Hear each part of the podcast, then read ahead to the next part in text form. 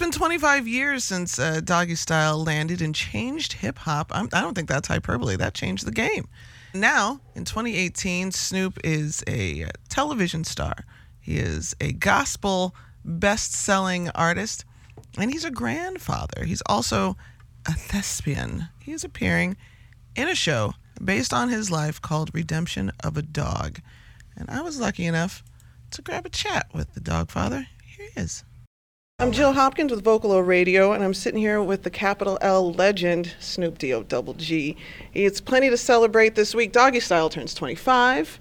The mm. show uh, Redemption of a Dog is here in Chicago on his birthday, and he's got a cookbook coming out to continue the long tradition of rappers who cook. Thank you for joining me on the show today, Snoop. Right, tradition of rappers that cook, huh? I spoke to Prodigy the late great Prodigy, right. about his uh, cookbook Commissary Kitchen, and that was kind of born out of his need to make healthy food for himself in prison because he right. had sickle cell. Right. What was Crook to Cook born out of? Uh, was born out of me just you know finding my craft as a as a chef and you know being a crook as a youngster and now being a cook and being able to put together cuisine meals and putting together things that make you feel good and, and, and that are good for you and not going to school for it, not getting a license for it, not taking classes for it, but just freestyling and figuring it out and getting it right.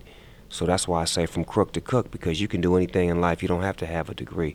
You just got to have your game gun loaded and know and understand what you want to do and research and study. The more studying you do, the better you'll be. That's what I did. That's what I did, and I still found myself in debt. I don't know how it happened. now I want to I want to get back in the uh, the Wayback Machine. There are grown ass adults with children who in 2018 have never known a life without Snoop. Mm. That is true. Some of these children might have been conceived to your music. Wow. so we got some Snoop babies that's made off of my music? I mean, maybe there's some little Calvins running around I just know, in that's tribute. Right. Say that then. I like that part. I have met a lot of Calvins though, for real.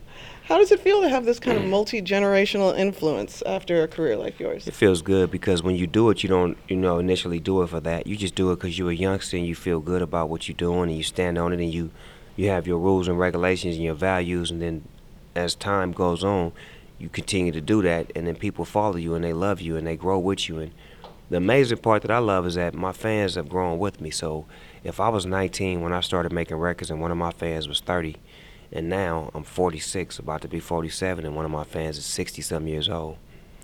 It makes me feel good to know that they stayed with me, that they didn't they didn't fall off. They stayed all the way down. You have some of the most loyal fans in, in not just hip hop, but in music. What's one of the, the stranger encounters you've had over the years? I don't know the name of this group, but it was like a, a satanic group, and I was uh, somewhere in London or something and we was playing gospel music, the Clark sisters, and they was on the same show with us. Somebody was like, "God, they want to take a picture with you." And when they walked in the dressing room, the gospel music was playing, and they came in looking like straight devils. They had paint on their face, looking like Satan's best friend. And it was a crazy moment because the music was playing, we was taking pictures, and the homies was looking like, this is, this is a great battle between God and the devil is going down right now that moment was so uncomfortable. but it's great to, I guess, know that even people who you wouldn't paint as hip hop fans still are down right. with Snoop. That's the crazy part is that my fan base goes from four year olds to 85 year olds. And it, it's, it's amazing because some people like, I got celebrities that have older grandparents and they'll be like, man, my grandmother loved you. She 90 some years old. Can you say something to her? and I'd be like, FaceTime her real quick. And Granny be in there, that Snoop Dogg? Boy, I love me some Snoop Dogg. I'm like, yo, grandma love me like, what did I do to make your grandma love me like that? I never made a song for you, Granny. why, why are you sitting here acting like there's not grannies out here that are closet freaks from the day? I'm just saying, you know, when you initially think in your mind when you write, I'm not writing this for grandma. I'm writing this for the young ladies. And then grandma like it? Hold on now, Granny, time out. Where's my uncle? Maybe you awoke something in them that they mm. didn't know they still Shake had. a leg, Granny, cut it out. I want to talk more about this uh, the gospel music, and I'm not going to call it a phase because that is simply not true. No. I think anybody who's surprised that you would dip your toe into gospel, A, hasn't been paying attention to your ability to reinvent Right. yourself, and B, has clearly never talked to a black musician because that lives in us. Period. Can you tell me about, you know, your granny and her turning you on to this and you wanting to keep that with you and share it with your fans? Man, my granny played nothing but good, great gospel music as I was a kid. She played it every day, though. It wasn't just on Sundays. You walk in her house, that's all you hearing is gospel music. So you got to understand those vocalists and the arrangement and the sound of it and the, the fast songs and the slow songs and the, the, the, the hymn songs from back in the days, Jordan River and um, Take Me to the Water and all these kind of songs. But it's like my grandmother never heard none of my music Hmm.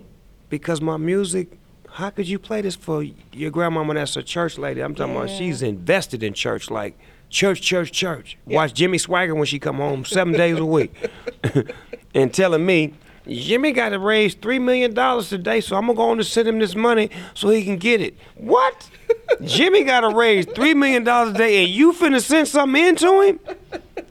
Man please. So i wanted to make a record exactly. So i wanted to make a record that she could be proud of. Her friends could be proud of. My mother's still alive, so my mother can be proud of. Because my mother and my grandmother always fought for me, like with the church. The church would always be like, How's this your son or your grandson? And he making this kind of music and he living this kind of life. And my mother and grandmother would always say, He's covered. We prayed for him a long time ago. He's mm-hmm. he's he's been saved. So that was always in my head, like, what am I gonna do to show them that, that I'm actually living by what they put in me? There's only one way to do it take all my fame and my success and wrap it up in a gospel album I love that. and put God on, on on Front Street instead of putting him in the back when we win an award. I want to thank God. Nah, hold on. Give it to him before you win an award. Even if you don't win one, give it to him. Yeah. It shouldn't even be about the award. Just give him one because he gave you all of that. Give him the one that's the most important. When everybody watching me right now, what did I give him? The Yeah. Bible of love. I didn't give him no gangster shit. I didn't give him no ignorant music. I gave him something to think on. Like, man, if he can can find that, maybe we could find that. Cause I remember when he first came out, he was fighting a murder case. He was with Death Row. He was this. Now look at him now, family man, grandfather, football coach, etc., etc. But you have to wanna, gotta do it. Yeah.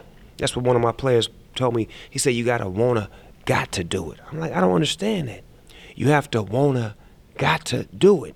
First of all, you gotta wanna do it. Mm-hmm. And then when you wanna do it, you got to do it. So it's like you gotta wanna, got to do it. Yeah. Like it didn't make sense when I heard it, but now it makes perfect sense. Yeah, it's a process. Right. It is a process. Trust it. And and this devotion to the church, this devotion to your family, kind of leads us to redemption of Yes. dog. This is a continuing uh, a long tradition of kind of faith-based black theater. Mm. There is not a single person who lives in the city who has not heard on a TV commercial watching something unrelated. I can do bad all by myself Right, right, at the New right, Regal Theater. right. This is- This is right up there with that. Tell me about how important it was to you to showcase the layers of Snoop Dogg in this way. Well, I feel like plays are the best way to reach your mass audience because you get a chance to show everything that you got. You can act, you can sing, you could dance, you could be emotional, you could be funny, you could be serious. And for me going to plays as a kid and as an adult and watching, seeing and knowing like this is challenging for me. Mhm. This could really diversify my portfolio. This could really take me to another level. And at the same time, for the type of message I'm delivering, it's perfect.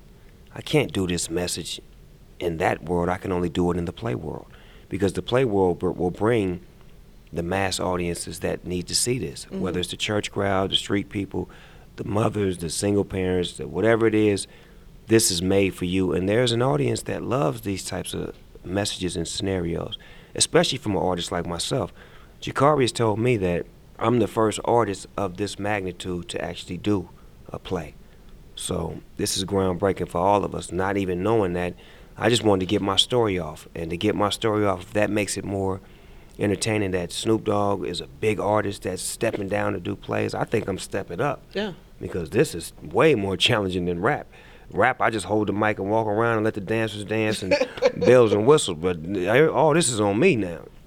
Uh, tell me about Snoop the actor when you show up for your call. Well, when I show up to my call as an actor, I'm uh, I'm funny. I like to have fun. I like to keep the set moving and jumping.